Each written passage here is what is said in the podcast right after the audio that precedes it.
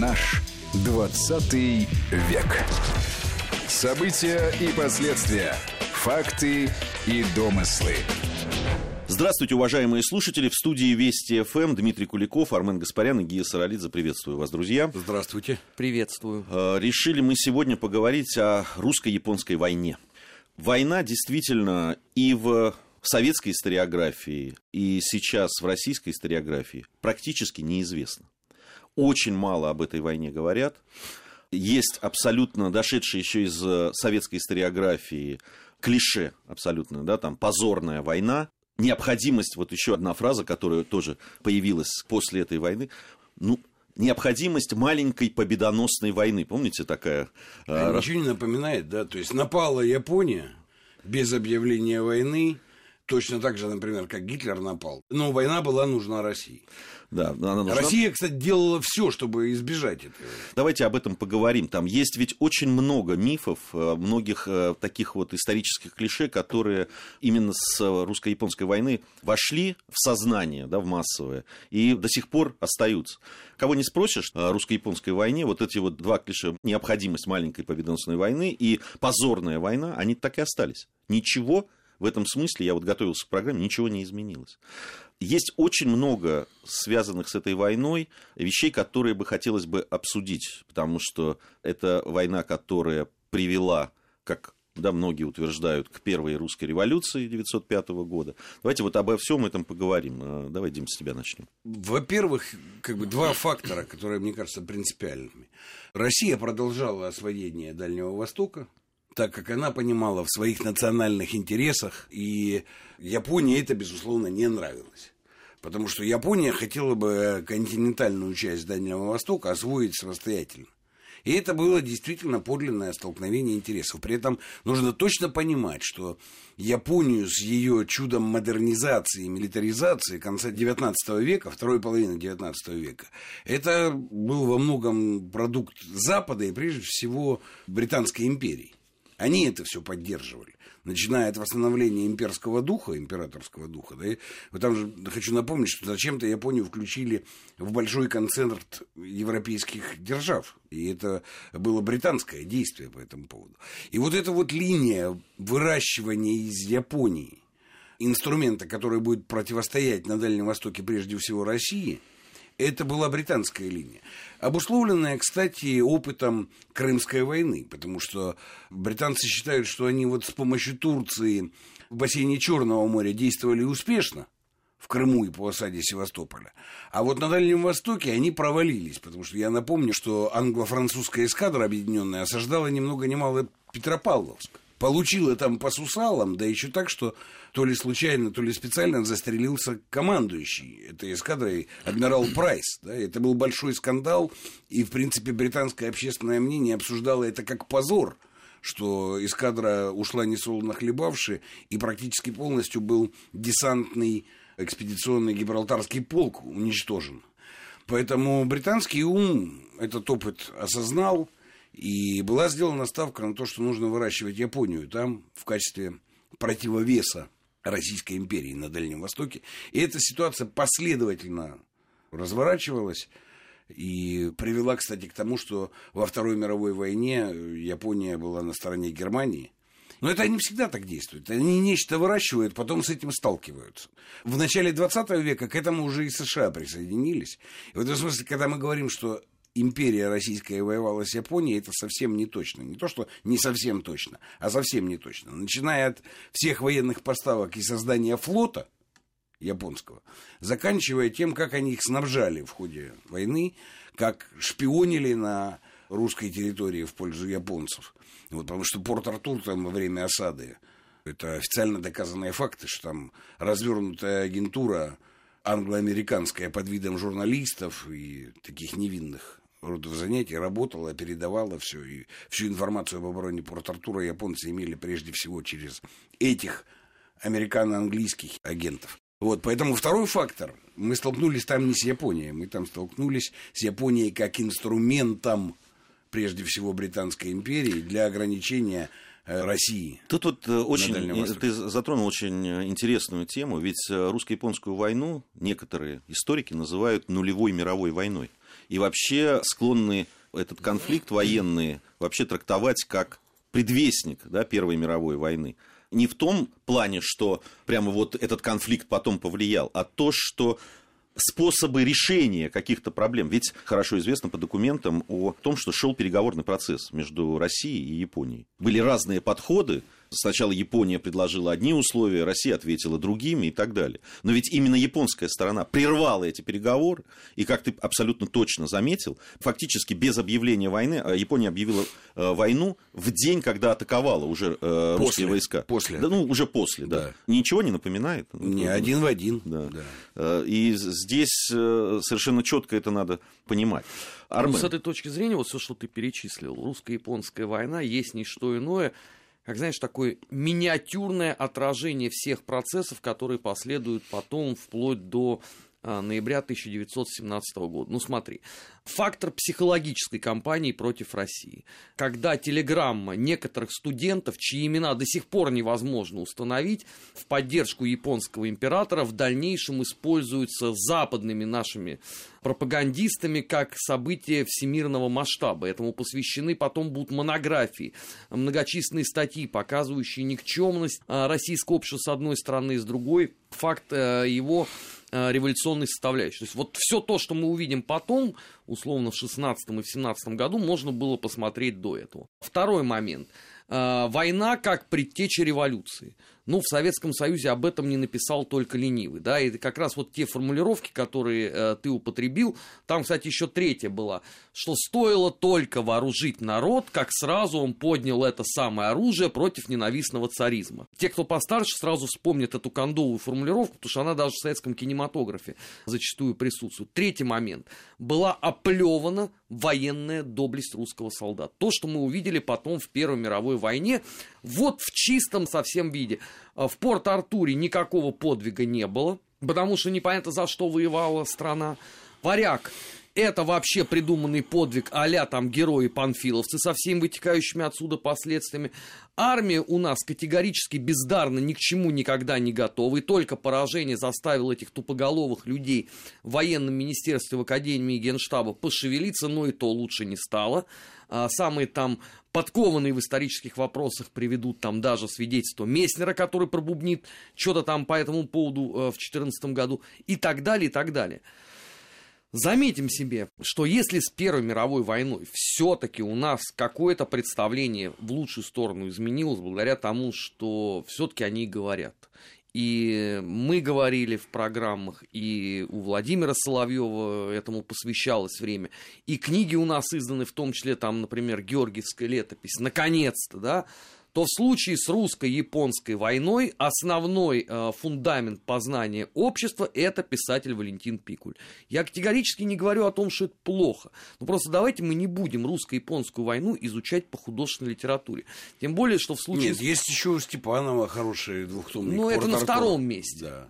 Хороший, а в случае хороший. с Пикулем, э, да, давайте еще не будем забывать, что писатель э, регулярно редактировал свои собственные взгляды по этому поводу. Поэтому там знаменитая пощечина имени Ренекамфа Самсонова, она претерпела кучу изменений от издания к изданию. Поэтому лучше всего изучать все-таки по более-менее серьезным источникам, слава богу, они все-таки издаются. Безусловно, когда я говорил о том, что общество мало знает, я имел в виду то, что все равно, э, ну, несмотря на то, что есть исторические, безусловно, труды, которые, ну, основная масса людей просто с ними не знает. Ну, знаете, вот что знает, да, то есть нам ведь нужно э, правильное историосовское отношение ко всему этому, да, и вот там есть несколько реперов. Поддерживаю, кстати, один из тех реперов, который задал сейчас Армен, я тоже о нем поговорю. Но важнейший, понимаешь, исследователи не только наши, но в том числе и западные, такие формулировки имеют, что ничто с российской стороны не могло умиротворить Японию. Даже полная капитуляция. Но теоретически себе представить, что можно умиротворить Японию, это значит, что Россия должна была бы убраться до Урала или до Иркутска, как минимум, до Байкала, с Дальнего Востока. И сказать, ну, вот это все японское, воевать мы с вами не будем. Понимаешь, мы буквально шли на такие вещи, там, и задерживали отправку туда наших вооружений и так далее, в похожей, кстати, логике, не провоцировать агрессора. Я, кстати, не говорю, что это было неправильно. Может быть, оттягивание времени было и правильным. Но нужно точно понимать, что объективная установка Японии, которую подогревала к этому Британия, все-таки напасть. Но она в этом смысле была не, ну, абсолютно неизбежной. Режима вот подлинного для переговоров его тоже не было. Да? Хотя ты понимаешь, что Япония вышла, она потому и вышла. Потому что э, они хотели, чтобы мы убрались, еще раз говорю, до Иркутска тогда они бы приняли нашу... Они совершенно очевидно, что они не хотели да. давать времени, потому да. что в России понимали неизбежности столкновения, и понятно, что готовились к этой войне. Они этого времени-то как раз и не хотели дать. Это важнейший фактор. И второй фактор, который затронул Армен, вот э, с отношением к русской армии, к русскому солдату, русскому офицеру, вот, потому что, конечно, то, что делала прежде всего столичная интеллигенция по отношению к солдатам, это запредельно, конечно, потому что ну, они обзывали самыми последними словами русскую армию, русского солдата и русского офицера. Хотя, в принципе, не говоря уже о подвиге варяга, там ведь до чего даже дошло, да, что э, нужен был специальный императорский указ о том, что считать подвигом. Потому что шла дискуссия, а считать ли это подвигом. Ничего не напоминает. Общественная дискуссия. Считать ли вот это подвигом? Все миазмы псевдо такого сознания, псевдолиберального, они в этом функционировали. Ну, конечно, отдельная история – это совершенно беспримерная героическая оборона Порт-Артура. Это, в принципе, отдельный факт, которым я считаю, что мы недостаточно в этом смысле с ним разобрались. И там, кроме того, что вот в литературе есть э, очень неплохой, с моей точки зрения, еще советский роман Степанова, Порт-Артур он и называется.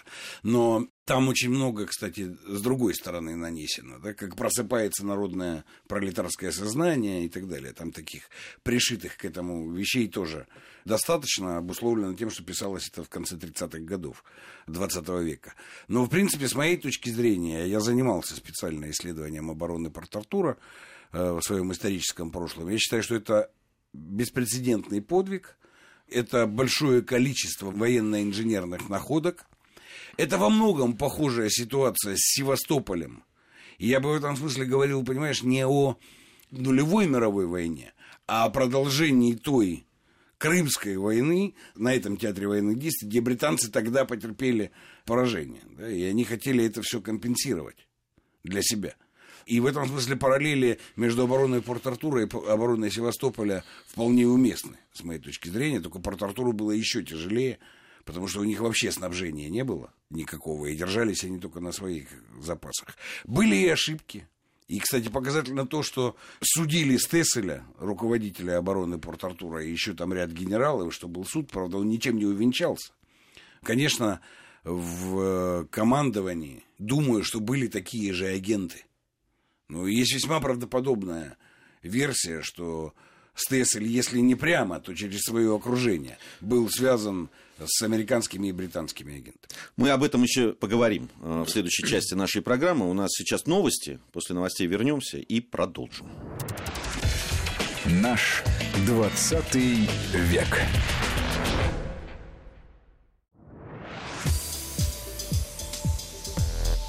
Наш 20 век. События и последствия. Факты и домыслы. Продолжаем нашу программу. По-прежнему в студии Вести ФМ Дмитрий Куликов, Армен Гаспарян и Гия Саралидзе. Сегодня мы говорим о русско-японской войне 1904-1905 годов. Армен, я хотел бы вот продолжить э, ту тему, которую Дима начал в предыдущей части нашей программы по поводу, ну, собственно, военных действий. В историографии совершенно четко есть направление, которое говорит о том, что в принципе, по большому счету, русско-японская война России не была проиграна. На многих этапах, несколько таких этапов отмечают войны, японцы получили такие, такие вливания. Да, вливания неожиданные да, в тот момент, когда явно активность и превосходство было на стороне русской армии. После нескольких сражений, да, были потери, огромные потери с российской стороны, но они были и с японской. И Япония не имела тех возможностей, ни людских, ни каких-то других внутренних ресурсов для того, чтобы в этот момент продолжать войну. Ты понимаешь, ну, опять же, возвращаясь, да, это такой абсолютный сколок с нашей э, дальнейшей истории. Даже, что характерно, одни и те же будут действующие лица. Например, великий князь Николай Николаевич, да, он и в первом случае должен будет принимать какое-то решение, и во втором. И даже симптомы болезни будут одни и те же. Он в 905 году что сказал? Для финальной победы над супостатом нужно столько-то миллиардов рублей и еще столько-то солдат. Решила наша либеральная общественность, что это все абсолютно не нужно, и давайте выходить из позорно э, проигранной войны. Обращаю внимание, ровно все то же самое мы наблюдаем потом, в том числе на Кавказском фронте. Вот фактор вот Сирии как раз, да, это вот один из тех нерешенных вопросов уровня Первой мировой войны. В дальнейшем, смотри, у нас все опять будет по одному и тому же сценарию. У нас есть военные победы на э, русско-японском фронте. Но есть и тяжелые потери. Сравните это, пожалуйста, самостоятельно с событиями Советско-финской войны 1939 года. И в одном, и в другом случае мы видим примерно одно и то же. Единственная разница, все-таки э, в русско-японской войне нам не надо было пробивать даже теоретически невозможную э, взятую оборону в лице линии Маннергейма. На тот момент просто инженерной мысли При... кого не, не Арм... было. Армен, пришлось пробивать, но в 45-м. Ну, 45-й, э, это ну, другая там же история. все происходило. Да, нет, ну 45-й это другая история. Там получился ровно вот тот вот самый э, классический удар Красной Армии, который отрабатывался в 30-х годах, да. и который у нас категорически не получался э, в условиях войны с немцами, потому что немцы тоже были доками вот э, с этой точки зрения. Заметьте, у нас вот все это невероятно похоже. Кого интересует вообще военная кампания на русско-японской войне? И этому тоже есть объяснение. Ведь воспоминаний, по сути, некому осталось писать. Разница между войнами русско-японской и Первой мировой 10 лет. За это время армия омолодилась. Многие те, кто был на положении младших офицеров – они ушли на фронт уже там штабными офицерами Первой мировой войны и массово погибли. Единицы ведь из тех, кто действительно принимал подлинное серьезное участие в русско-японской войне, пережил хотя бы Первую мировую. Я уже не говорю там про гражданскую. В Советском Союзе мало кому это было интересно. Потому что, опять же, война как фундамент событий 1905 года. И вся историография, она в ту степь ушла. А в эмиграции людей, которые могли бы об этом порассуждать и поразмышлять, оказалось критическое меньшинство. Заметим себе, да, что даже генерал Деникин – начал опись имущества вот этого вот наследства с событий Первой мировой войны, а вовсе не с 1905 года. Многие из тех, кто получили Георгиевские кресты и могли бы о многом интересном рассказать, в том числе о военных успехах, уже почили в могилах немых. Все, история завершилась. Заметим, ровно то же самое с событиями 1939 года. Какой пласт воспоминаний существует по Великой Отечественной войне? И сравните это, опять же, самостоятельно с вот этими куцами, выдержками, в основном там из э, уже генералов и маршалов Великой Отечественной войны по поводу советско-финской. Я хочу перейти вот к какой теме вот этот тезис о том, что Россия недооценила Японию. Была ли вот это по поводу недооценки, мы можем вот так же да, экстраполировать на другие события, в том числе и Первой мировой войны. Была ли эта недооценка действительно, или э, Россия понимала, с кем будет иметь дело? Ну, может, и была недооценка. Но тезис про маленькую победоносную войну, понимаешь, он же такой, ну, как бы притянутый за уши, да, ведь это по легенде, кто у нас это произнес? Это же не, даже не император произнес, да, это высказывание, которое в ответ на фразу генерала Куропаткина о том, что нужно к этой э, войне готовиться, или, может быть, ее надо как-то избегать, ну, прозвучал этот тезис он не был определяющим, Гио. Для меня он точно не был определяющим. Это потом растиражировано было, ну, и прежде всего советской историографией, таким образом. Потому что я думаю, что мы прекрасно понимали, о чем на самом деле идет речь. Э, речь идет об ограничении наших возможностей на Дальнем Востоке. Точно так же, как вот эта Крымская война должна была ограничить наши возможности на Балканах и в Черном море, и в отношении проливов. Кстати, основные революционные события развернулись поверх этой войны. И вся критика войны была использована для разжигания пожара революции, ну, первой, да, 904-5 годов, да. Уже война была. В этом смысле получается как-то с точностью да наоборот. Да? Тебе не кажется это мне-то вообще кажется, что э, революция, ну, что многие вещи а, были инспирированы. Да. Я, для меня ну, а, совершенно очевидно это, что и если мы посмотрим, да, что начало происходить в нашей стране в 16-17 году, ну, это настолько похоже. И там и лозунги, и то, как это, этим пользовались и так далее. Для меня-то это совершенно очевидная вещь. Ну, это абсолютный сколок. Это же признали абсолютно все. Другой вопрос, что для того, чтобы это признать, нужно было сначала, чтобы государство рухнуло рухнуло. Почему-то вот в 2016 году не очевидно было для э, нашей интеллектуальной общественности, что они сами наступают ровно на те же ну, самые ну, грабли. Вот просто про эту победоносную войну откуда это, да? Это вот Куропаткин в разговоре с Плевой, есть воспоминания, вот, и Плева ему сказал, что нужна вот эта вот малая победоносная война. Это все вот в пересказе, да? Ну, сенатор, да, один из деятелей, но это не означало какого-то государственного подхода, да, все остальное это тоже интерпретация. Вот интересно ведь, что показательно, да, как общество к этому относилось, ну, если не считать надстройки либерально над этим. Вот есть по финалу обороны Порт-Артура, Японцы применили иезуитскую такую тактику. Они сказали, кто подпишет клятву, что он не примет дальше участие в войне, это для офицеров – тот может отправляться спокойно в Россию, сдав оружие, подписав эту клятву. Нижние чины, тогда называлось нижние, ну, солдаты. Солдаты, фельдфебели, ефрейторы, они должны были все в плен отправиться в Японию, сколько их осталось. А вот офицеры типа могли выбрать. И что показательно, подавляющая масса офицеров российских отправились с нижними чинами в плен. Вот это говорит о том, как они относились, как они понимали эту оборону. При том, что многие считали, что действительно в штабе обороны есть предатели. Есть предатели, да. Что произошло там во время Цусимского сражения? Разбирали, разбирали стратегические ошибки были, да, потому что и с первой Тихоокеанской эскадрой, которая в Порт-Артуле была, и с отправкой второй и третьей, объединенной, которая погибла почти вся в Цусиме, это отсутствие стратегического планирования и стратегического мышления.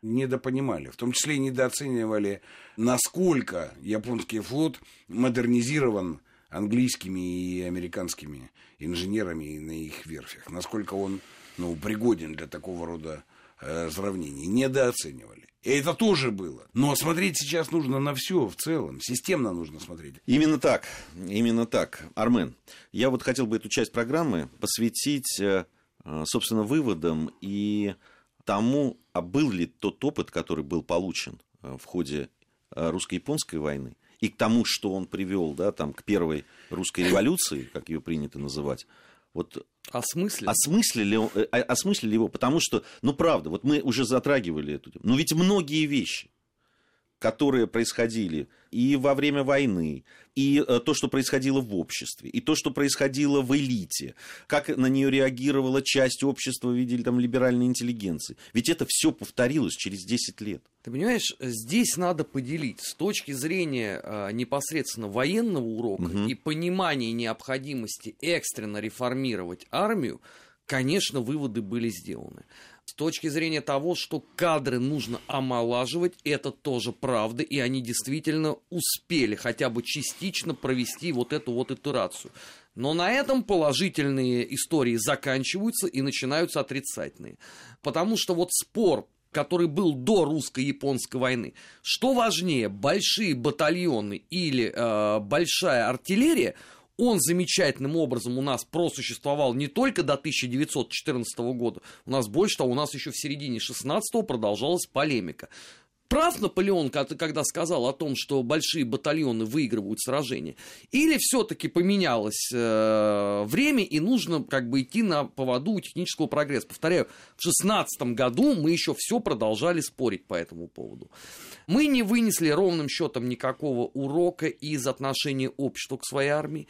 И если в 1914 году многим показалось на волне вот этого вот ура-патриотического подъема, что все, позор русско-японской мы пережили, то уже начиная с весны 1915 года стало понятно, что не только мы ничего не вынесли из той истории, а напротив стало еще хуже. Потому что если, условно, тогда та война многим казалась где-то очень далекой, какой-то там Дальний Восток, скачи три недели ни до какого Парижа не доскачь, то здесь-то все происходило уже, по сути, на Европейском театре, потеря гвардии, а именно гвардия понесла сразу самые большие потери, э, разгром нашей армии в Восточной Пруссии, потом вот эта последовавшая полемика, кто во всем этом виноват, показала, что в главном никто не стал разбираться. Советская власть объяснила это очень просто. Потому что общество по большей части уже было настроено целиком и полностью против проклятого царизма. Это вот история из 1905 года, которая перетекает в 1917. Но заметим себе, что у нас ведь и в дальнейшем следовали похожие достаточно сюжеты, при этом, по идее-то, мы же должны были какой-то урок извлечь. Вот смотрите, разгром э, Восточной Пруссии в 1914 году. А чем он отличается по ментальному удару по обществу от разгрома 22 э, июня 1941 года? Ну, по сути, ничем. Ровно все то же самое.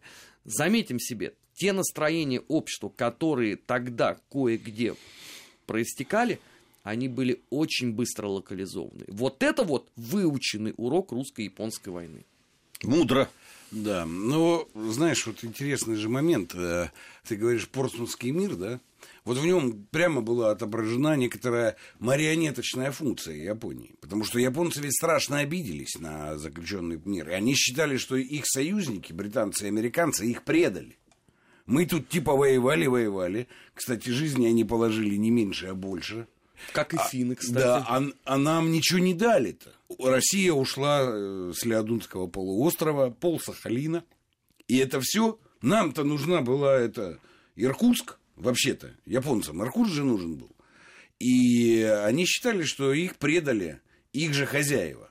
Британия и Соединенные Штаты. Кстати, вся потом история разборок с Соединенными Штатами в 20 веке уже, она вытекает отсюда.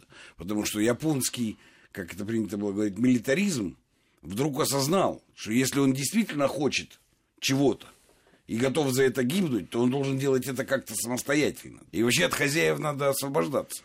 И вот это был результат для японцев этой войны, потому что, ну, действительно, Британия хотела ограничить возможности России на Дальнем Востоке. И даже убрав нас с Леодуна и там отрезав пол Сахалина, они как-то это сделали.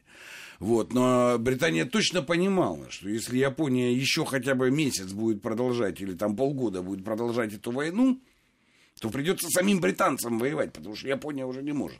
Поэтому британский ум считал, что надо ну, все прекращать. Мы добились результата, мы ограничили возможности России.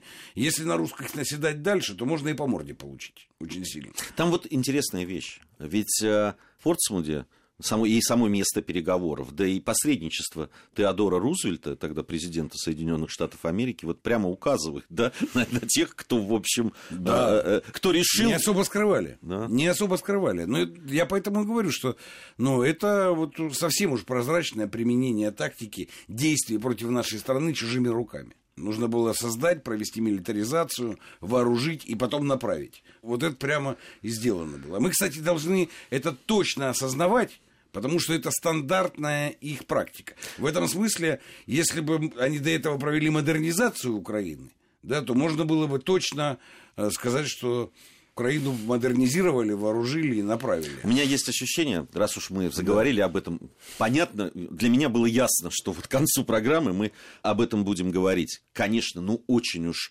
напрашивается эта параллель, наша любимая с Арменом, такая историческая. Ты знаешь, вот по поводу, я думал об этом, по, по поводу модернизации. Да. Да, все-таки Японию они подготовили к войне. Мне кажется, здесь два фактора, которые... Во-первых, они реально думали, что Украина с точки зрения модернизации готова. Вот у меня есть ощущение. Просто понимая, да, там, что это был западные рубежи Советского Союза, что многое сохранилось и так далее. Просто, на мой взгляд, они недооценили тот развал, который устроили на Украине за эти годы. Это первое. А во-вторых, мне кажется, все-таки это жадность. Вот это англосаксонская жадность, которая просто здесь сыграла им э, на руку. А так, вот все параллели, про которые ты говоришь, э, Дима, ну, они настолько очевидные. Для, для меня. То есть, э, да, взять чужими руками, устроить вот эту вот кровавую баню. Практически, да, там вот те деньги, которые они вливают в эту Украину, в эту продажную верхушку, ну, это просто, это даже не копейки. Это вообще, да, это просто такие крошки со стола, что называется. Но вот все, кто сейчас смотрит на то, что происходит, мне кажется, вот та же наша программа должна послужить им поводом задуматься над тем, что происходит и как происходит. И что за теми процессами, которые стоят, что за ними кроется. Вот это очень важная вещь. Слушай, ну, ну даже слоганы сейчас... остались ровно те же самыми. Вот да, это я большую рамку, да, я хотел бы продолжить линию, которую Армен затронул. Понимаешь, тут еще одно. Мы точно должны понимать идеология нашей отсталости, которая продуцировалась на Западе, но очень активно внутри она приумножалась кратно-кратно-кратно. Да? Ну да, у нас были, конечно, сложности, были проблемы. Ну, например, там, мы не умели вести артиллерийскую борьбу с закрытых позиций на то время. Но мы очень быстро научились. Это не проблема, это задача. Ну, или там, у нас была форма белая, да, ну, а все уже переходили на маскировочную к тому времени. Ну, перешли мы за несколько месяцев на эту форму. Ну, да, у нас были проблемы с э, линкорами, со снарядами линкоров, у которых взрывались взрыватели не очень хорошо и уступали японцам по этому поводу. Ну, переделали их потом. Но все это нужно было для того, чтобы использовать этот материал для размывания, для промывания мозгов. Важно, что вы должны были усвоить все русские, включая от солдат до генералов. Вы служите отсталой, прогнившей стране. И это вам позор. И это не позор, а вообще не имеет смысла служить такой отсталой, прогнившей стране. А материал был вот такой. Да, он вроде как бы и правда. Но действительно же не умели сначала стрелять с закрытых позиций. Но вывод интегральный, цивилизационный. Русские как цивилизация. Ну, в общем, ничто. Куда там? Армен. Так нет, это э, все абсолютно так и есть. Э, тот слоган, который э, очень любят наши либералы по поводу Великой Отечественной войны, преступно выигранная война и подло построенная промышленность, вот он в первой части звучал тогда, в 1905 году что армия служит преступным целям. Вот это вот размытие чувства воинского долга, чувство присяги у русского офицерского корпуса и у нижних чинов, оно началось вовсе не в 1915 или там 16 году. Все это началось тогда, вот в 1905. И, к огромному сожалению, наше общество из этого ровным счетом никакого урока не вынесло. Они не признавали ту войну, за свою. Они не отождествляли себя э, с русской государственностью как таковой. Закончится все для этой категории людей в лучшем случае в эмиграции. В худшем случае их здесь по-тихому будут умывать кровью. Завершаем мы разговор. Я имею в виду в 17 году да, и 18 а не, не в 2018 я, я как а раз, да, в этом Завершаем мы разговор о русско-японской войне. И, на мой взгляд, я обращаюсь к нашим слушателям очень показательная история. Очень показательная. И когда вы сегодня да, слышите разговоры по поводу, что мы делаем в Сирии, что мы там это, и, и любые нападки да, там, на армию, на то, что да, там, она не так используется, или зачем такие деньги тратятся на армию и так далее, возьмите томик там, о русско-японской войне, почитайте и задумайтесь. Вообще задумайтесь. Задумайтесь над тем, что стоит вот за этими разговорами, которые сейчас так любят вести наши либеральные коллеги. Задумайтесь, зачем это делается и откуда это идет. Спасибо вам, друзья, за этот разговор. Надеюсь, совсем скоро вновь встретимся. Спасибо. Наш 20 век.